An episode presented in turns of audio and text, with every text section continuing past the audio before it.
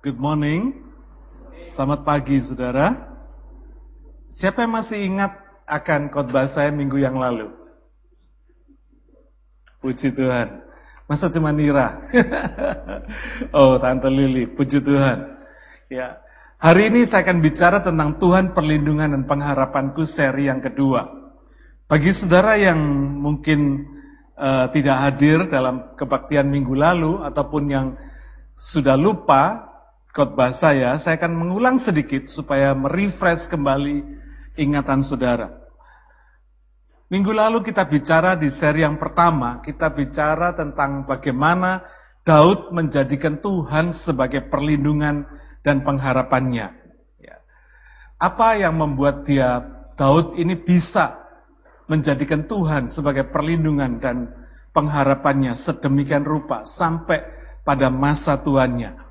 Ternyata ia membangun karakternya sejak masa mudanya. Ya. Nah karakter yang bagaimana itu? Pertama karakter yang percaya bahwa Tuhan itu pencipta. Ya. Kemarin e, minggu lalu sudah saya sampaikan pada hari-hari ini banyak orang yang tidak percaya ya, bahwa Tuhan itu menciptakan hidupnya.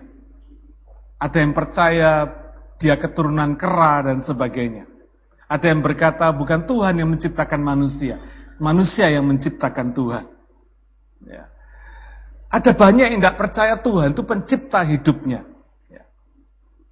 Nah Daud ini percaya bahwa Tuhan itu pencipta hidupnya, dia diciptakan secara khusus. Saudara hari-hari ini memang banyak orang yang tidak tahu berterima kasih kepada Tuhan. Ya. Kalau kita ini bisa hidup aja, bisa lahir aja. Kita mestinya sudah terima kasih sama Tuhan. Betul? Karena banyak orang yang tidak bisa lahir loh saudara. Ada banyak orang yang sudah keguguran di perut ibunya sebelum dia lahir. Jadi kalau hari ini kita bisa lahir, kita mesti berterima kasih kepada Tuhan. Ya. Kenapa saya tekankan rasa terima kasih ini? Karena penting sekali saudara. Kalau kita ini tidak bisa berterima kasih kepada Tuhan yang tidak kelihatan. Tuhan yang mengawali kehidupan kita. Bagaimana kita ini bisa berterima kasih kepada orang lain. Yang Tuhan kirim dalam kehidupan kita. Tidak bisa saudara. Karakter berterima kasih ini penting sekali. Ya, penting sekali. Kita bisa lahir dengan tubuh yang lengkap, sementara yang lain lahir dengan tubuh yang tidak lengkap. Ada yang tidak punya kaki, ada yang tidak punya tangan. Saudara kita bisa punya tubuh yang lengkap. Bisa punya otak yang sempurna. Ya, berpikir sempurna. Ya. Nggak plonga-plongo, kira-kira gitu saudara ya.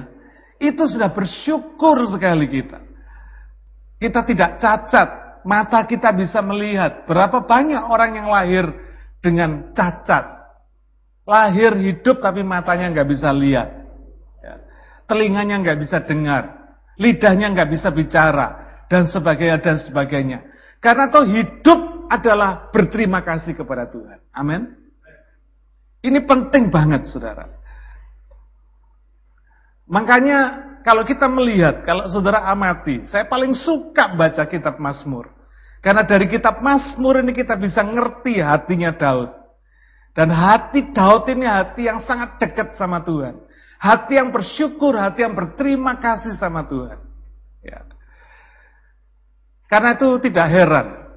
Di akhir hidupnya Tuhan itu memberkati Daud. Satu Tawari 29, ayat 28. Kalau sudah baca. Ya. Kemudian matilah ia, matilah Daud maksudnya. Pada waktu telah putih rambutnya, Daud dikasih panjang umur. Sampai tua, dia bisa hidup sampai tua. Berapa banyak orang yang tidak sempat hidup sampai tua? Amin. Daud dikasih Tuhan kesempatan hidup sampai tua. Lanjut umurnya. Penuh kekayaan dan kemuliaan. Kemudian naik Raja Salomo anaknya menggantikan dia. Saudara, luar biasa Tuhan itu. Bagi orang seperti Daud yang tahu berterima kasih kepada Tuhan, Tuhan memberkati dia sedemikian rupa. Saya percaya kalau Tuhan memberkati Daud dengan put, sampai putih rambutnya dan lanjut umurnya penuh kekayaan dan kemuliaan. Demikian juga kalau saudara dan saya bisa berterima kasih kepada Tuhan seperti Daud berterima kasih kepada Tuhan. Maka Tuhan yang sama akan memberikan berkat yang sama kepada kita. Amin. Ya. Kedua karakter yang rendah hati dan meninggikan Tuhan. Kalau tadi yang pertama karakter yang percaya, Tuhan itu pencipta. Yang kedua karakter yang rendah hati dan meninggikan Tuhan. Meskipun Daud tidak pernah kalah perang, saudara dia punya cukup alasan untuk meninggikan diri. Dia jago perang. Mulai dari kecil dia belajar perang. Dia dilatih Tuhan melawan singa dan beruang ketika dia menjadi gembala kambing domba ayahnya. Dia punya alasan, dia jago memang. Dia patut bisa atau layak dia menyombongkan diri. Memang jagoan ya saudara. Tapi dia tidak pernah meninggikan diri. Dia tidak pernah kalah perang. Tapi dia sama sekali tidak pernah menyombongkan diri. Dan selalu mengakui Tuhan sebagai sumber kesuksesannya. Bahkan ketika ia berdosa, dia korbankan Uria karena dia mengingini istrinya. Nabi Nathan datang menegur dia. Dia langsung bertobat. Dia mengakui kesalahannya. Dia tidak banyak alasan. Berapa banyak orang pada hari ini tegur Tuhan tapi banyak alasan. Ya, selalu punya aja alasan. Kita kalau mau cari alasan pasti ketemu saudara. Betul? Pasti ketemu. Alasan apa saja kita pasti ketemu. Untuk membenarkan kesalahan kita.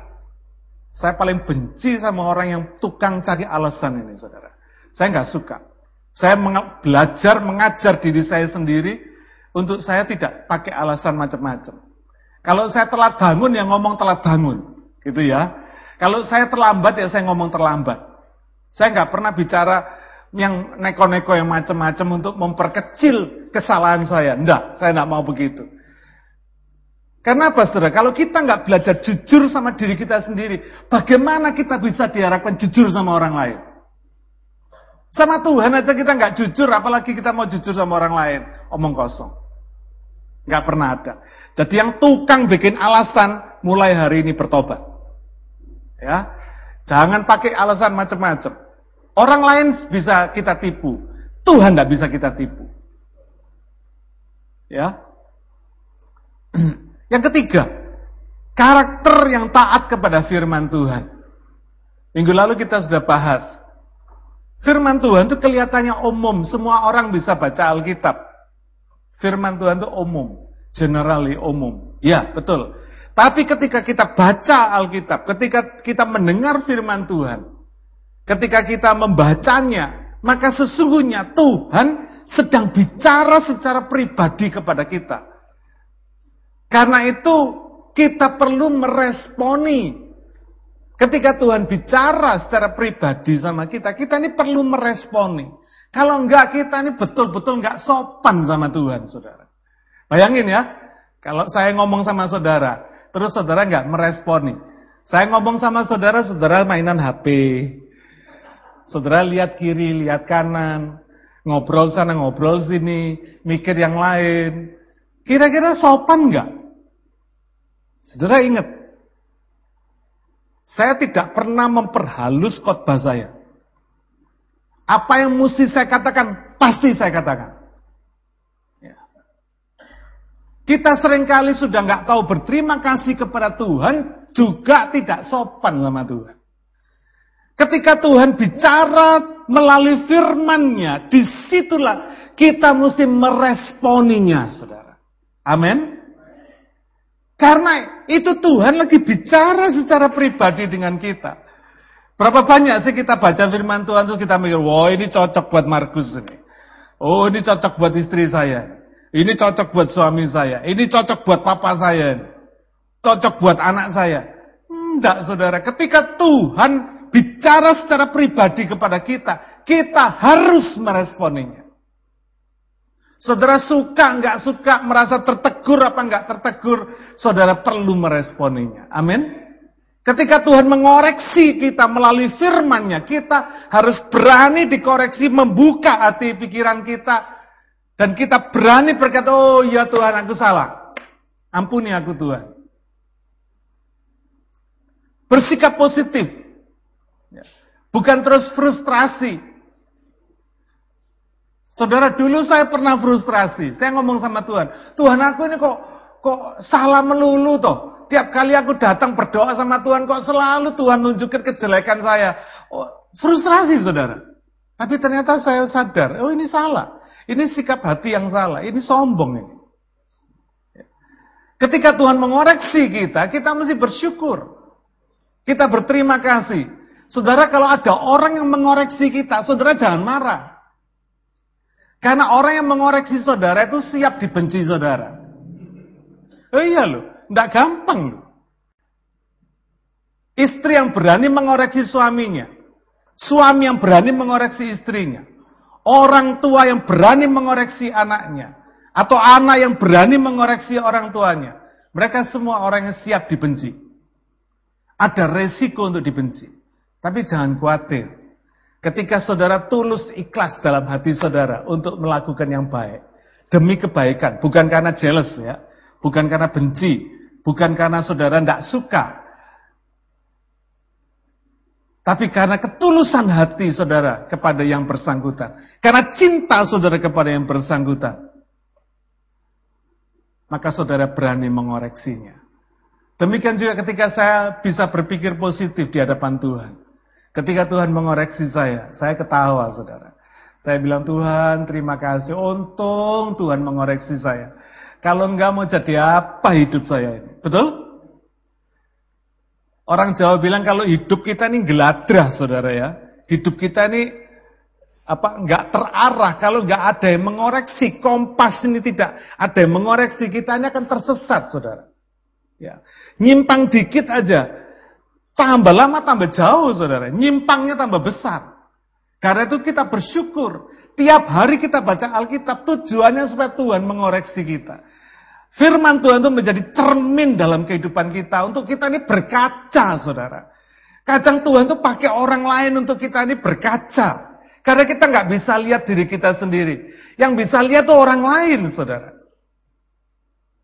Kalau ada yang menegur kita, eh lu medit. Jangan marah, saudara. Jangan terus berasa, lu kurang ajar, lu berani ngatain gua medit. Lo memang medit mau dikatain apa? Tidak apa-apa. Kita mesti bersyukur. Oh gitu ya. Mungkin kita merasa sudah generous, tapi kalau orang lain bir kata kita medit, mungkin Tuhan mau supaya kita memberi lebih, betul nggak? Nggak apa-apa. Dikatain medit nggak apa-apa. Tuhan terima kasih. Itu tandanya saya harus memberi lebih, gitu ya. Nggak apa-apa. Nggak pernah, jangan pernah merasa sakit hati atau tersinggung ketika orang mengoreksi kita. Amin. Karena kita tidak bisa lihat diri kita sendiri. Orang lain yang dipakai Tuhan untuk berkaca tentang kita. Dan meresponi firman, respon terbaik terhadap firman. Tidak ada yang lebih baik lagi daripada mentaati firman. Amin. Meresponi firman, respon terbaik adalah mentaati firman. Ya. Nah pagi hari ini saya ingin mengajak saudara melihat apa Kenapa Daud itu bisa begitu dicintai Tuhan? Menjadi biji matanya Tuhan. Bahkan Yesus pun tidak malu disebut anak Daud. Daud bukan orang sempurna, saudara. Punya cacat, punya dosa besar. Saudara nggak pernah ngorbanin orang. Daud ini pernah ngorbanin Uria. Suaminya di, dikirim ke medan perang untuk supaya mati di medan perang. Kenapa? Karena dia naksir istrinya. Ini kurang ajar banget. Tetapi, ayo coba saudara kalau misalnya saudara ini punya keturunan yang model seperti Daud, malu nggak? Malu. Tapi Tuhan Yesus nggak malu disebut anak Daud. Kristus anak Daud. Wah, luar biasa saudara. Orang salah itu biasa. Tapi kalau salah nggak bertobat, itu yang luar biasa, betul? Salah bertobat itu biasa.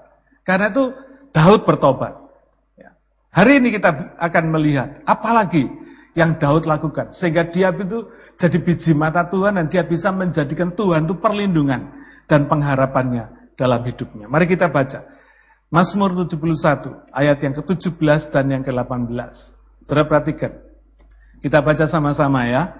Mazmur 71 ayat yang ke-17. 1 2 3. Ya Allah, Engkau telah mengajar aku sejak kecilku dan sampai sekarang aku memberitakan perbuatanmu yang ajaib. Juga sampai masa tuaku dan putih rambutku ya Allah. Janganlah meninggalkan aku supaya aku memberitakan kuasamu kepada angkatan ini, keperkasaanmu kepada semua orang yang akan datang. Saudara, di samping Daud itu memiliki hubungan pribadi dengan Tuhan, Daud itu membangun ketaatan dan kebiasaannya bersaksi. Ya. Coba saudara perhatikan di sini. Tuhan itu mengajar Daud sejak kecil sampai sekarang. Maksudnya apa? Sampai dia dewasa sampai masa tua dia. Untuk apa dikatakan di sini? Memberitakan perbuatanmu yang ajaib. Memberitakan perbuatan-perbuatan Allah yang ajaib. Jadi Tuhan itu mengajar Daud mulai dari kecil sampai dia muda, sampai dia dewasa, sampai masa tuanya. Tuhan itu mengajar Daud untuk bersaksi, menceritakan perbuatan-perbuatan Tuhan yang ajaib. Saya mau kasih tahu saudara, hari ini gereja Tuhan banyak yang tidak mau atau tidak berani bersaksi. Saya berdoa sama Tuhan. Kenapa? Saya cari. Ternyata Tuhan bukakan sebabnya. Ya. Ya itu tadi salah satunya. Karena tidak tahu berterima kasih sama Tuhan. Saya sudah pernah khotbahkan ini. Kita ini sering kali menghadapi hari-hari kita ini taking for granted. Dianggapnya Tuhan itu sudah punya kewajiban memberikan hari besok buat kita. Siapa yang bilang? Kita tidak sadar bahwa setiap hari dalam kehidupan kita adalah spesial, khusus diciptakan Tuhan untuk kita. Karena buktinya ada orang yang kemarin sudah almarhum. Sudah nggak sempat lagi mau hidup hari ini. Biar uangnya miliatan, jutaan dolar, tidak bisa beli hari ini, saudara. Karena itu sadarilah kita, bahwa kalau sampai kita bisa hidup hari ini, berterima kasihlah kepada Tuhan. Sungguh-sungguh saudara berterima kasih kepada Tuhan. Bahwa hidup kita ini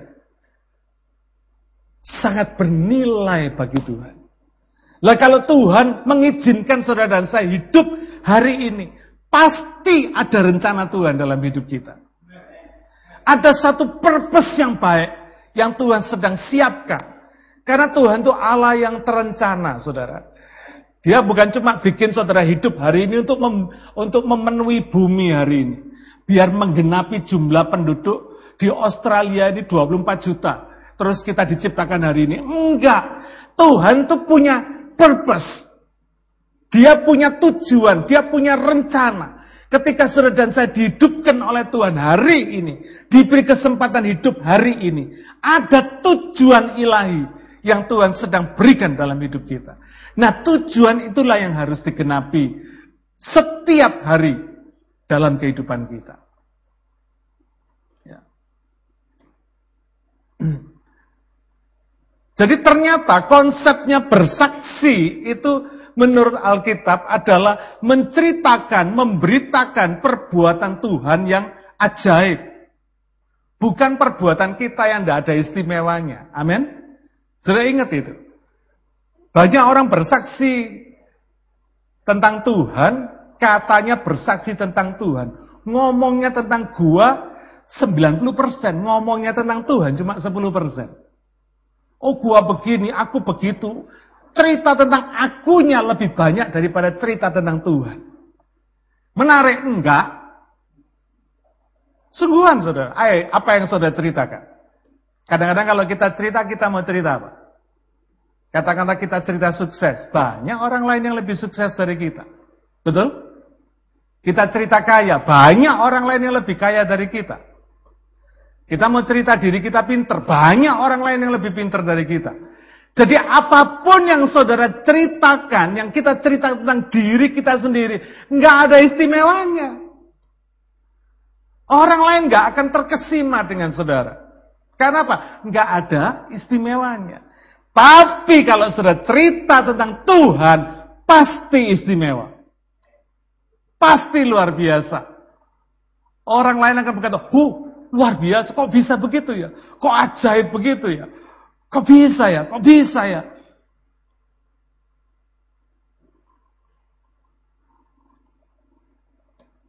Saudara, semua yang terjadi dalam hidup kita kalau dihubungkan dengan Tuhan pasti ajaib. Keluarga saudara hubungkan sama Tuhan, keluarga saudara pasti ajaib. Pekerjaan saudara hubungkan sama Tuhan, pasti ajaib. Pelayanan saudara hubungkan sama Tuhan, pasti ajaib. Sebab Tuhan itu sumber keajaiban. Jadi apa pun yang dihubungkan dengan dia, pasti ajaib.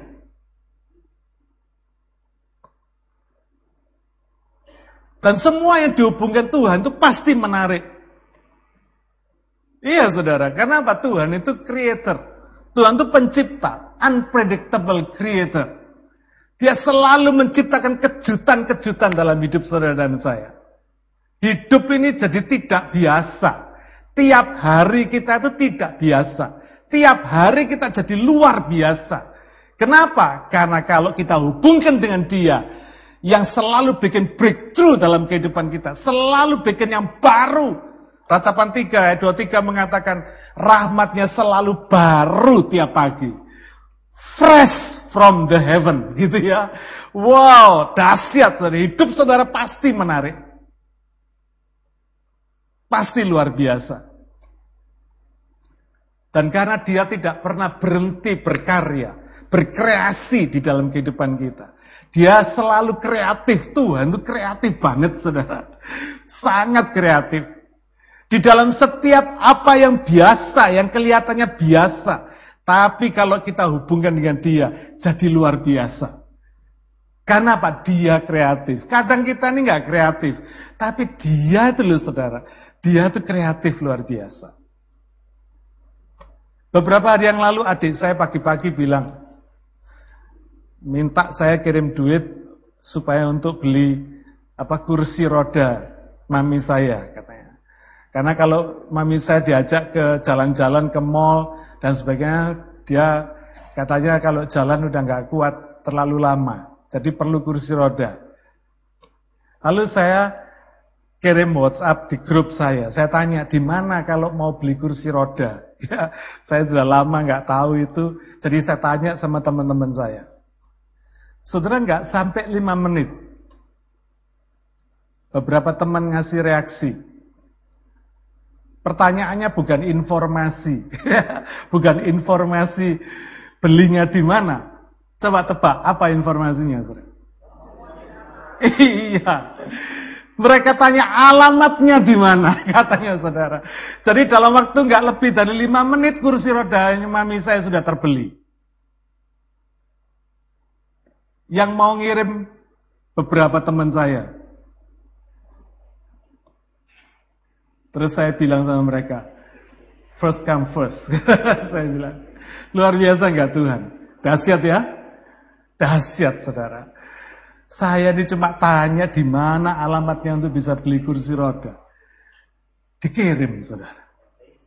Luar biasa. Saya bilang, Tuhan, engkau ini betul-betul dahsyat. Dalam kehidupan kita itu Tuhan itu dahsyat, saudara. Ya, amin. Dan Daud ini, ini hebatnya Daud. Daud ini membangun ketaatan untuk bersaksi. Itu sejak dia masih kecil. Luar biasa, saudara. Ayo, saudara, siapa di sini yang ngajarin anaknya mulai dari kecil bersaksi? Ada? Enggak ada? Oh, rugi, saudara. Rugi, saudara. Ajarono anak saudara mulai dari kecil bersaksi. Karena saudara sedang ngajarin anak saudara untuk berterima kasih kepada Tuhan. Oh, saya percaya kalau anak-anak kecil kita bersaksi kepada Tuhan, dahsyat saudara. Dengan cara mereka sendiri mereka bersaksi betapa Tuhan itu baik luar biasa. Kadang kita bisa kalah sama anak-anak kita. Amin. Karena itu mesti diajari saudara. Daud ini membangun ketaatannya. Sejak kecil, sejak masa mudanya. Sejak masa produktifnya. Tidak nunggu masa tuanya yang sudah nggak produktif gitu ya. Enggak. Daud ini mulai dari masa kecilnya dia belajar bersaksi. Kenapa saudara? Karena bersaksi itu bukan pilihan. Bukan optional.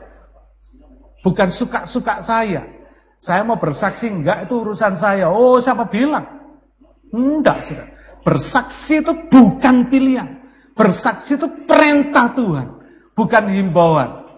Tuhan tuh nggak ngomong, oh kamu tak nasihati ya, kalau bisa kamu bersaksi oh. Enggak. Tuhan tuh nggak pernah berkata begitu. Tuhan tuh perintahkan.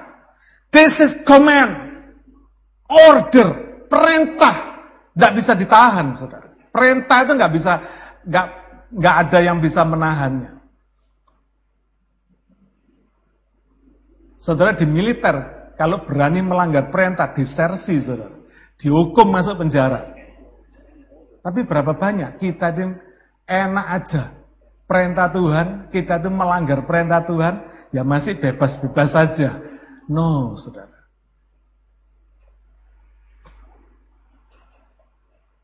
Bersaksi itu ketaatan. Harus ditaati. Karena apa? Perintah Tuhan. Kisah Rasul 1 ayat 8. Perhatikan di sini. Tetapi kamu akan menerima kuasa Saudara mau menerima kuasa? Mau, pasti mau. Kalau Roh Kudus turun atas ke atas kamu dan kamu akan menjadi saksiku di Yerusalem dan di seluruh Yudea dan Samaria dan sampai ke ujung bumi. Wow. Saudara belum disuruh Tuhan sampai ke ujung bumi. Baru disuruh bersaksi di mana kita berada, di sekitar kita. Tuhan tuh mengirim banyak jiwa di sekitar kita. Sungguh saudara. Tapi perlu ketaatan. Karena itu bersaksi itu butuh komitmen. Butuh konsistensi tinggi. Sehingga menjadi kebiasaan.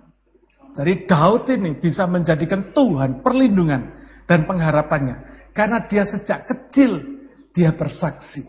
Dia menceritakan kebaikan-kebaikan Tuhan. Dia berterima kasih kepada Tuhan. Ya. Saudara kita itu tidak bisa membalas cinta kasih dan kebaikan Tuhan. Tidak bisa. Sama kayak anak. Anak bisa membalas kebaikan orang tuanya. Tidak bisa. Istilah balas budi itu tidak ada. Bagi anak kepada orang tua itu tidak ada. Kenapa? Kalau nggak ada orang tua anak tidak bisa hidup kok. Karena itu bagi anak yang tahu budi, Anak yang tahu berterima kasih kepada orang tuanya. Dia akan berusaha, bukan balas budi, menyenangkan orang tuanya. Menghormati orang tuanya.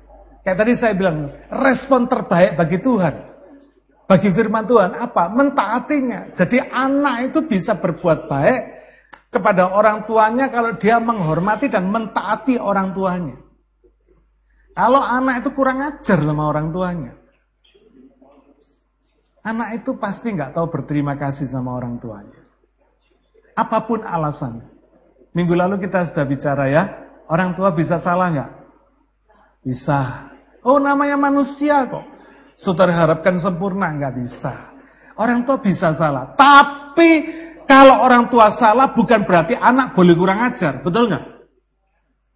Menghormati orang tua itu, saya sudah sampaikan minggu yang lalu, adalah perintah Tuhan kelima. Empat perintah pertama sebelumnya adalah kewajiban kita kepada Tuhan. Perintah kelimanya, sebelum kewajiban kita kepada manusia, perintah kelimanya bicara apa? Anak, hormatilah ayahmu dan ibumu. Supaya apa? Panjang umurmu di bumi. Dan baiklah keadaanmu. Saudara, ini perintahnya Tuhan. Ya. Demikian juga saudara, kita tidak bisa berterima kasih kepada Tuhan. Kecuali kita ini bisa bersyukur dan menyatakan terima kasih kita ini atas berkat-berkat Tuhan. Bersaksi. Amin. Jadi bersaksi itu karena kita ini bersyukur. Kalau saudara dikasih sama seseorang, kayak tadi saya dikasih kursi roda sama untuk mami saya. Saya berterima kasih kepada mereka. Dengan cara apa? Dengan cara saya bersaksi, menyaksikan kebaikan teman-teman saya ini kepada saudara semua. Amin. Demikian juga kalau kita ini sudah menerima kebaikan Tuhan, bagaimana kita membalas kebaikan Tuhan? Gak bisa. Kita ini cuma bisa menceritakan kebaikannya dalam kehidupan kita. Itulah bersaksi. Jadi saudara nggak perlu takut untuk bersaksi, malu untuk bersaksi. Ya. Salah satu sebab kenapa kita ini tidak bisa bersaksi, kita ini tidak mau menceritakan kebaikan Tuhan dalam hidup kita, karena kita nggak tahu berterima kasih. 2 Timotius 3 ya ayat yang kedua dikatakan manusia pada akhir zaman ini Manusia akan mencintai dirinya sendiri dan menjadi hamba uang. Asal dapat duit kita bisa cerita, gitu ya. Lupa asalnya duit dari mana? Bukan dari bos saudara, dari Tuhan. Lewat bos saudara, kan gitu ya. Lewat company di mana saudara bekerja. Mereka akan membual dan menyombongkan diri. Mereka akan menjadi pemfitnah jadi kalau hari ini kita sering dengar hoax, jangan heran. Akhir zaman. Amin. Mereka akan berontak terhadap orang tua. Dan tidak tahu berterima kasih. Tidak mempedulikan agama. Jadi kalau saudara lihat gereja kosong, jangan heran. Akhir zaman manusia tidak peduli agama. Tidak peduli Tuhan. Jadi jangan heran. Gereja kosong di mana-mana saudara. Tidak heran bila banyak orang Kristen tidak mau bersaksi tentang kebaikan Tuhan. Tidak mau ke gereja dan sebagainya. Ada banyak anak yang berontak kepada orang tuanya. Istri berontak kepada suaminya. Karena mereka tidak tahu berterima kasih. Saya berharap di sini nggak ada ya. ya. Saudara harus tahu berterima kasih. Balas kebaikan orang itu tidak bisa. Tapi berterima kasihlah. Amin. Berterima kasihlah. Dan yang menarik sekali saudara, Daud itu minta, ini permintaan dia kalau saudara baca ayat yang ke-18. Daud minta supaya Tuhan tidak meninggalkan dia sampai masa tuanya. Wow, luar biasa saudara. Ya. Sampai putih rambutnya. Ada tujuannya supaya apa? supaya ia bisa memberitakan kuasanya kepada generasinya dan kepada dan keperkasaannya kepada generasi yang akan datang. Ini Daud, saudara. Ayat 18 tadi kita baca. Mazmur 17, 71 ayat 18. Ya. Dia berkata, Tuhan, jangan tinggalkan aku. Sampai masa tuaku, sampai putih rambutku supaya aku bisa memberitakan kuasamu dan memberitakan keperkasaanmu kepada generasiku, kepada orang-orang yang akan datang, kepada generasi yang akan datang. Saudara, ketika saudara hidup pada hari ini, saudara tidak bisa bertanggung jawab kepada generasi yang lalu, tidak bisa. Tapi kita punya tanggung jawab bersaksi, menyaksikan Tuhan kepada generasi kita pada hari ini dan kepada generasi yang akan datang. Saya sering kali khotbah. Saudara nggak perlu minta-minta supaya values atau nilai-nilai kehidupan saudara ini dilakukan oleh anak, mantu, cucu saudara. Enggak, nggak usah minta. Tetapi saudara bisa membuat mereka sendiri yang akan melakukan seperti apa yang kita lakukan. Anggap ya. Saudara misalnya saudara ngomong gini sama anak saudara. Nah, besok kalau kamu sudah tua, besok kalau kamu sudah punya keluarga, besok kalau kamu sudah punya anak, lakukan ya, seperti yang papa mama lakukan, lakukan ya. Kira-kira anak sudah lakukan nggak? Belum tentu. Belum tentu. Selama kehidupan saudara dan saya sebagai orang tua tidak menarik bagi anak kita, tidak akan pernah bisa kita mengharapkan anak kita melakukan nilai-nilai kehidupan yang kita lakukan. Apalagi kalau kita orang tua cuma bisa ngomong tok. Eh lu belajar ya, lu belajar ya, kita nggak pernah belajar. Lu berdoa ya, mesti berdoa ya, kita nggak pernah berdoa. Lu baca Alkitab ya, lu baca Alkitab ya. Tapi anak kita nggak pernah lihat kita baca Alkitab. Kira-kira anak kita akan melakukan pesan kita nggak? Enggak. Enggak bakal. Biar saudara ngoceh dari pagi sampai pagi lagi. Anak kita nggak bakal melakukan apa yang kita minta. Tapi kalau sebagai orang tua kita bisa memberikan contoh kehidupan. Leading by example.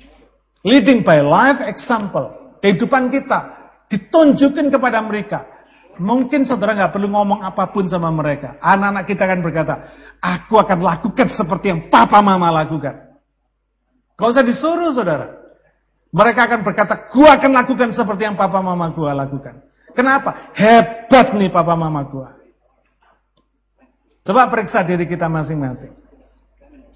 Kira-kira hari ini, anak-anak saudara bisa nggak ngasih jempol buat papa mamanya? Ngasih jempol buat artikel-artikel di, di medsos bisa. Tapi apakah anak-anak kita bisa ngasih jempol buat orang tuanya sendiri? Tidak banyak. Tidak banyak, saudara.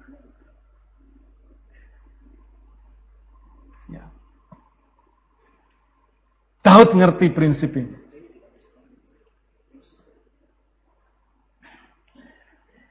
Dia mau dimuridkan Tuhan.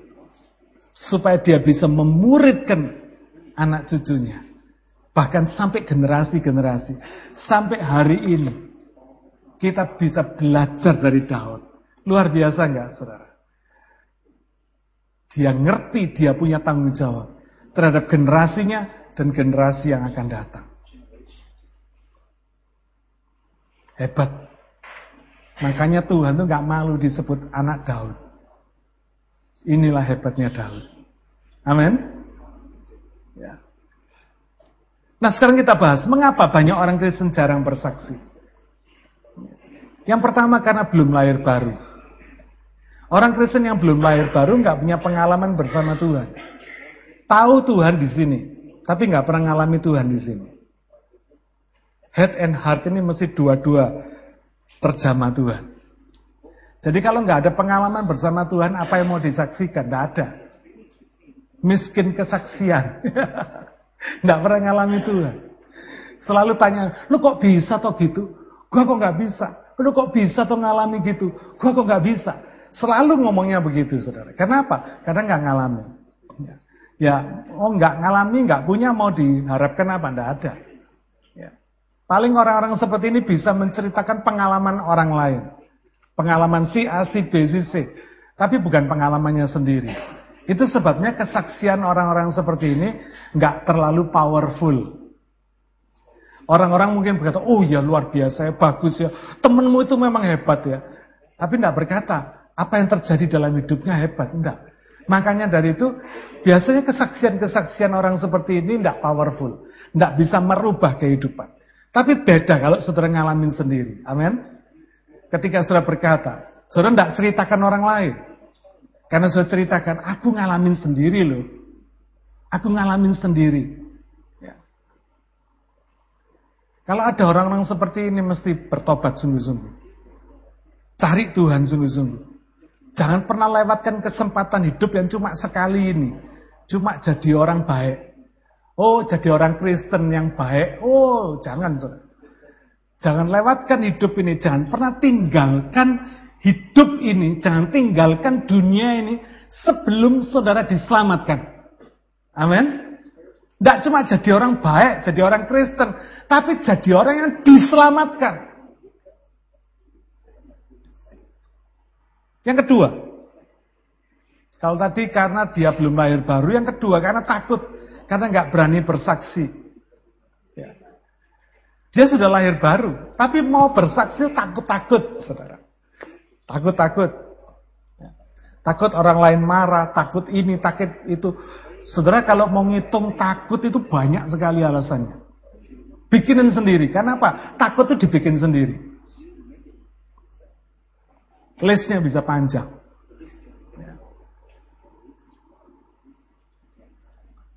Saudara, Bersaksi kayak tadi saya ceritakan. Bersaksi itu menceritakan tentang kebaikan Tuhan, bukan menceritakan kebaikan kita. Menceritakan kebaikan Tuhan yang terjadi di dalam kehidupan kita ataupun orang lain, ya. Kira-kira itu. Luar biasa Tuhan itu. Jadi tidak mungkin ada orang lain yang tersinggung karena saudara, karena saudara menceritakan kebaikan Tuhan, bukan kebaikan diri kita sendiri. Kalau kita cerita tentang kebaikan kita sendiri, orang berkata, wah oh, sok ini orang ini ya, cerita kebaikannya. Tapi kalau saya cerita kebaikan Tuhan, tidak ada yang tersinggung. Karena itu tidak usah takut. Ya. Karena kita nggak nyinggung siapa pun juga. Seorang jemaat di, di gereja Florida, namanya Charlie Henline. Dia punya target tiap hari bersaksi kepada lima orang. Dia minta Tuhan beri kesempatan dia bersaksi kepada lima orang tiap hari. Atau 1650 orang dalam setahun. Ya. Dia berkata kalau buat tebar kenjala, mungkin ada satu dua jiwa yang tertangkap. Gitu ya. Berapa nilainya satu dua jiwa? Kalau saya nggak pernah tebarkan jala, nggak pernah bersaksi, mana ada orang bisa ketangkap sama Tuhan? Kira-kira begitu. Satu hari dia pergi bersama Charlie Henline ini pergi bersama temannya, dia bersaksi kepada seseorang. Lalu orang ini ketika mereka bersaksi pada akhir kesaksian mereka, mereka tanya, "Apa kamu mau terima Yesus?" Lalu orang yang disaksikan ini dia berkata, "Kalau aku terima Yesus bisa jadi seperti dia." Sambil menunjuk ke Charlie Henline ini. Bisa jadi seperti dia wajahnya berseri-seri, wajahnya bersuka cita. Aku mau terima Yesus, katanya saudara. Karena itu bersaksi itu butuh keberanian. Dan keberanian itu perlu dilatih. Tidak ada obat berani itu tidak ada. Saudara. Kalau ada pasti laris. Tidak ada. Keberanian itu hanya perlu dilatih. Karena tidak ada obatnya. Dan kesaksian saudara kepada seseorang mungkin itu menjadi kesaksian yang pertama dan kesaksian yang terakhir dalam hidup orang itu. Saya pernah cerita ya, satu hari saya bersaksi kepada seorang jago kungfu di Tolongagung. Dia pamannya teman saya. Gak dianggap saya, saudara, suruh pulang. Ya enggak apa-apa. Tapi 10 tahun kemudian, ketika dia kena kanker paru-paru di rumah sakit jam 12 malam, dia minta teman saya panggil saya. Ternyata apa? Kesaksian saya kepada dia yang 10 tahun yang lalu, dia masih ingat. Jam 12 malam saya ke rumah sakit. Lihat si jago kungfu ini sudah nggak berdaya di rumah sakit. Lalu saya ajak dia berdoa untuk terima Tuhan Yesus. Dia mau terima Tuhan Yesus. Dan tidak lama kemudian pada beberapa hari kemudian dia disembuhkan Tuhan. Habis disembuhkan Tuhan dia pulang ke rumah. Beberapa hari di rumah. Pagi-pagi dia beol. Meninggal di toilet dalam keadaan sembuh. Luar biasa ya. Kesaksiannya cuma satu kali loh saudara. Pertama dan yang terakhir. Saya harus selesaikan khotbah ini. Yang ketiga, karena malu bersaksi. Meskipun sudah lahir baru, tapi malu bersaksi. Saya mau kasih tahu, setan itu pandai sekali mengalihkan perhatian kita kepada dari Tuhan kepada yang duniawi. Supaya apa saudara? Kalau kita ini hidup duniawi, secara duniawi, nggak sungguh-sungguh sama Tuhan, kita itu akan malu bersaksi. Merasa tidak layak. Kita selalu berkata gini, waduh saya aja masih tidak baik, Pak mau bersaksi apanya? Kita merasa malu bersaksi, sungkan bersaksi. Saya belum suci Pak, malu untuk bersaksi. Nah saya mau kasih tahu saudara, taktiknya setan. Kalau kita ini tidak bersaksi, hidup kita tuh tidak ada semangat, saudara. rohani kita itu jadi dingin. Jadi suam-suam kuku. Ya. Tapi kalau saudara pompa hidup ini tiap hari, excited. Saudara selalu bersuka cita, selalu bersaksi. Saudara sedang membakar rohani saudara sendiri. Sedang menghangatkan rohani saudara sendiri. Tidak suam-suam kuku, tidak dingin dan tidak panas. Saudara akan terus panas bersama Tuhan. Ya. Fresh, bersemangat. Wahyu 3 ayat 15 berkata, Aku tahu segala pekerjaan. Engkau tidak dingin dan tidak panas. Alangkah baiknya jika engkau dingin atau panas. Jadi karena engkau suam-suam kuku dan tidak dingin atau panas, Aku akan memuntahkan engkau dari mulutku. Ini Tuhan ngomong. Tuhan tuh benci orang suam-suam kuku. Mendingan dingin, mendingan panas. Karena apa? Kalau tahu dia dingin, dia akan bertobat. Kalau panas, dia semangat. Ya. Dan orang malu bersaksi karena orientasinya lihat diri sendiri, bukan lihat Tuhan. Tadi itu ya, bersaksi itu menceritakan Tuhan, bukan menceritakan diri kita sendiri. Nah kalau kita orientasinya lihat diri kita sendiri, kita selalu melihat kekurangan kita. Melihat kejelekan kita. Kurang ini, kurang itu. Jemaat kurang banyak, gereja kurang bagus, present worship kurang mantap, dan sebagainya. Dan biasanya orang-orang gini selalu menyalahkan orang lain. Nunjuk orang lain.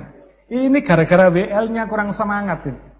Ini gara-gara pengkhotbahnya kurang mantap ini. Gara-gara ini, gara-gara itu terus saudara nyalain orang lain. Nyalain yang di luar sana. Padahal persoalannya di dalam sini. Di dalam dirinya sendiri. Ya.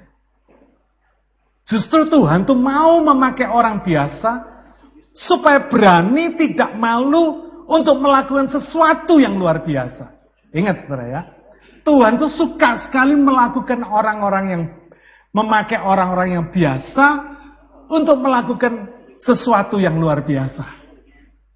Orang-orang yang berani dan tidak malu untuk melangkah, untuk mengambil keputusan, untuk bertindak, melakukan sesuatu yang luar biasa. Orang-orang yang berani bersaksi, mengakui kesalahan, mengakui kekurangannya, Berani taat, berani mencoba, berani berkorban, berani memberi, dan sebagainya. Itu Tuhan paling suka. Saya mau akhiri kebaktian saya dengan kesaksian. Hari Rabu yang lalu saya pulang. Ada seorang ibu senior yang selalu ikut saya. Saya antar jemput. Selama setahun ini dia cukup dekat dengan saya. Karena kami sering kali ketemu, kami sering ketemu apa eh, tiap hari Rabu kita ketemu di senior group, saya suka jemput antar dia. Malam hari itu heran, saudara. dalam perjalanan di mobil, dia tiba-tiba cerita sama saya. Pak Agus tahu enggak saya ini hampir buta. Hah? Kaget saya saudara. Hah? Iya, saya ini hampir buta. Mata saya tinggal 90%, apa 90% buta. Mata kiri saya 80% buta. Kaget saya, saudara. Nggak pernah tahu. Wong ya dia jalan biasa, nggak pernah. Ya memang saya tonton, karena saya ngelihat dia jalannya kadang-kadang nggak nggak mantep gitu. Jadi saya tonton takut jatuh. Tapi saya tidak pernah berpikir dia akan buta. Dia hampir buta, nggak pernah berpikir saya, saudara.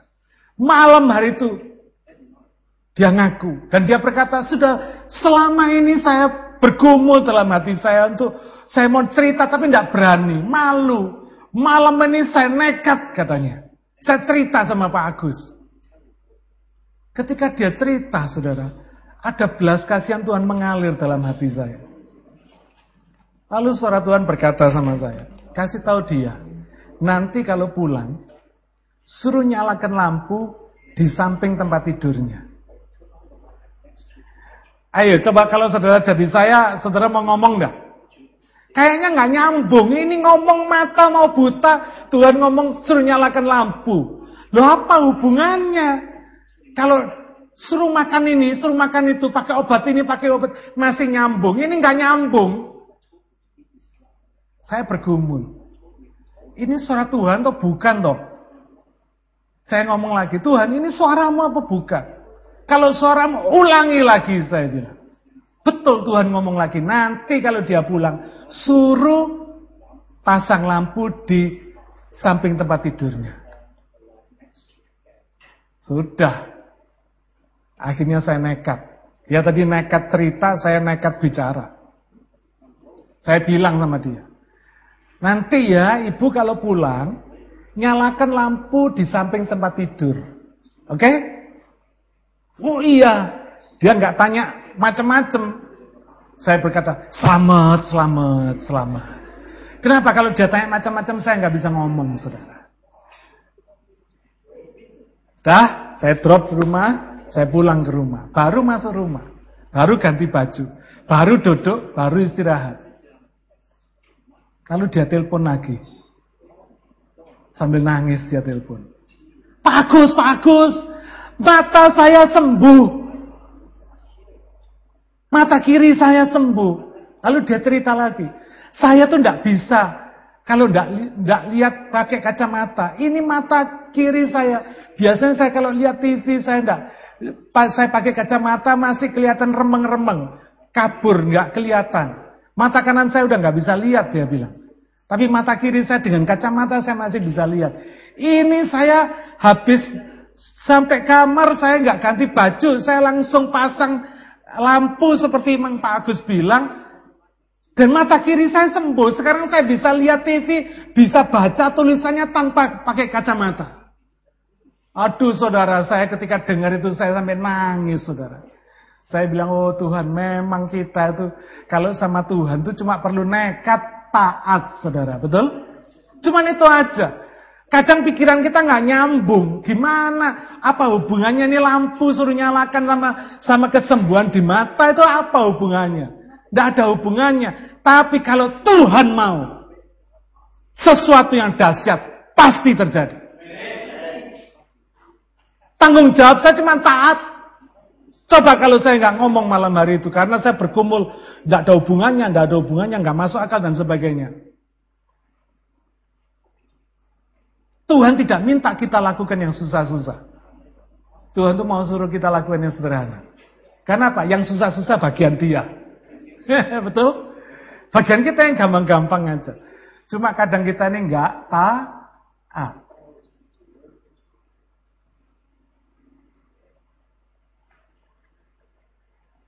Ketaatan kita bikin mujizat terjadi. Kalau Tuhan bicara atau gerakkan hati kita, taati. Saya mau kasih tahu saudara, ya, beberapa kalimat saya terakhir ini penting. Karena sekecil apa pun yang Tuhan katakan, pasti penting. Pasti penting. Bukan ngawur. Bayangkan, berapa besar kerugian kita kalau kita nggak mentaati Tuhan. Kerugian kita pasti besar. Kenapa saudara? Karena sekecil apa pun yang Tuhan katakan, itu pasti besar. Pasti luar biasa bagi kita. Bagi Tuhan kecil, bagi kita pasti besar, pasti dahsyat. Jangan pernah remehkan Tuhan. Sebab apa pun yang dia katakan, baik itu firman atau suaranya dalam hati kita, yang terkecil dari Tuhan itu mujizat besar bagi kita. Dan Tuhan tidak pernah membiarkan kita bergumul dengan apa? Pergumulan beban kita sendiri. Enggak. Karena dia memelihara kita. Amin. Mari kita berdoa. Bapak kami bersyukur kepadamu. Kami percaya Engkau Tuhan yang ditinggikan hari ini. Bapak biarlah turun atas kami semua. Rahmatmu, keberanian darimu. Supaya kami semua bisa bersaksi. Minimal kami bersaksi kepada satu orang setiap hari.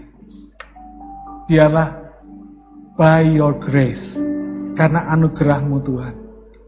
Maka orang-orang yang kami bersaksi boleh diselamatkan. Mungkin mereka keluarga kami, teman kami, tetangga kami, teman kerja kami, teman sekolah kami. Biarlah Tuhan pakai kami semua jadi berkat bagi mereka. Meteraikan firman-Mu dalam hati kami semua. Supaya kami boleh menjadikan Tuhan perlindungan dan pengharapan kami sampai akhir hidup kami. Di dalam nama Tuhan Yesus, kami sudah berdoa dan mengucap syukur. Amin. Tuhan memberkati saudara.